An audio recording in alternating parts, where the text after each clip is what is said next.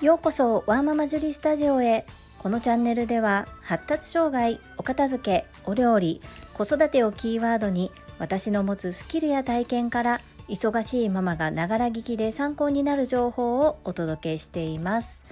さて皆様いかがお過ごしでしょうか？わあ私先ほど帰宅しまして今から次男を迎えに行く隙間時間で収録させていただいてるんですが長男の通う塾からですね電話がありましてお子さんいらっしゃってないんですがということでした。実は塾で出席がなくてもお電話いただけることって今までなかったんですね。まあ不思議な話なんですけれどもまあ今回は心配いただいたということでとてもありがたかったんですが結論私が帰宅しても長男はいない。塾にも行ってない。どうしよう。警察に電話するっていうところまで行ったんですがまあ笑ってるっていうことはちょうどそんな話を塾の先生としている時に長男が塾に到着しました。まあ案の定私は寝ているんだなっていう推測ができていましてなぜかと言いますと長男が学校から帰宅した際に眠たい眠たいと仕事中の私に電話がありましたのでおそらく寝てたんだろうなというところだったんですがまあ笑い話で済んでよかったなっていうところです。このご時世どんなことがあるか分かりませんので何らかの形で安否確認がしっかりできるようにしておきたいなというふうに思いました。皆さんもいざという時の備え是非どうすべきか考えておいてくださいね。私も今日からもう一度長男とも話し合ってどのようにしていくか考えたいと思います。さて、そんなこんなで本日のテーマは言葉にできなくても記憶はしっかりあるです。最後までお付き合いよろしくお願いいたします。我が家の可愛い小学校2年生の次男くんは発達障害グレーゾーンです。約1年前ですね。昨年の12月に年末12月の年末ですね、まあ、主人の仕事関係の方にお呼ばれして餅つき大会に参加したんですうちの次男は発語が遅くて最近はちょっとめちゃめちゃ喋るなっていうぐらい急に言葉が出てくるようになったのですが去年の今頃ぐらいまではあまりこう言葉が出ない子でした。で自分の言いたいことやりたいことを他人に伝える時になかなか上手にうまく伝えられなくってそういうもどかしさを抱えている子でした言葉を発しないイコール何も分かってないんじゃないかという錯覚に陥りがちなんですけれども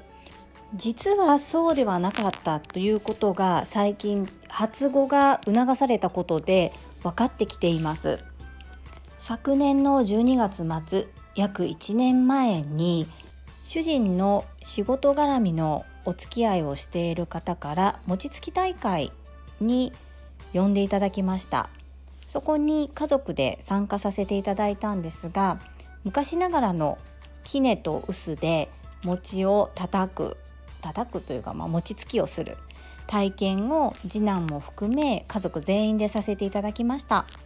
すごく貴重な体験だったんですけれどもその餅つきをした会場が、まあ、工場なんですね。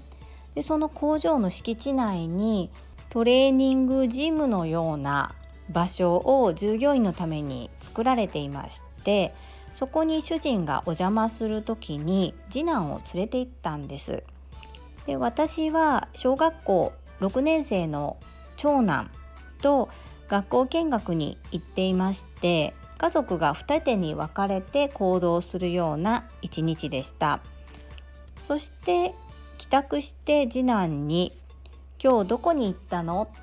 何したの?」って聞いてみたんです。そしたら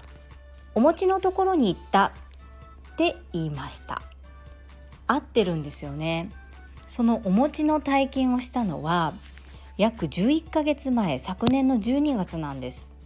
その頃の次男は自分の思いを言葉にすることがなかなかできずもどかしい思いをしてよく泣いていました。言いたいことが相手に伝わらないし自分のしたいことも相手に伝えることができないっていうもどかしさからそれをできないことでこう涙を流すことが多かったです。ですが発語言葉が出せない発せれないだけで記憶はしっかりあるんだなっていうのが本当によく分かりました。どうしても言葉で伝えれないイコール分かってないんじゃないかっていうふうに思いがちなんですけれどもちゃんと分かってます。そして返事がないように見えてもちゃんと耳で聞いてるしちゃんと記憶してるんですよね。なのでこんなことしてもどうせわからないんだから意味がないんじゃないかというふうに思わずどんなことも是非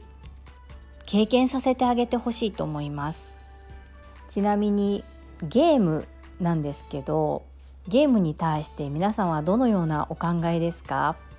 ゲームばっかりして勉強しないからさせないとか時間制限を決めてやるとかご家庭によってはまだ与えていないそんなご家庭もあると思います。みんな違ってみんないいしそれぞれご家庭の方針があるのでこれが絶対っていうのはないんですがうちの場合スイッチ任天堂スイッチがありましてそれは長男のものなんですねですが一緒に遊んだりして使ってますし次男も使っていいでしょうって言って使ってますただ本当にちょうど1年ぐらい前まで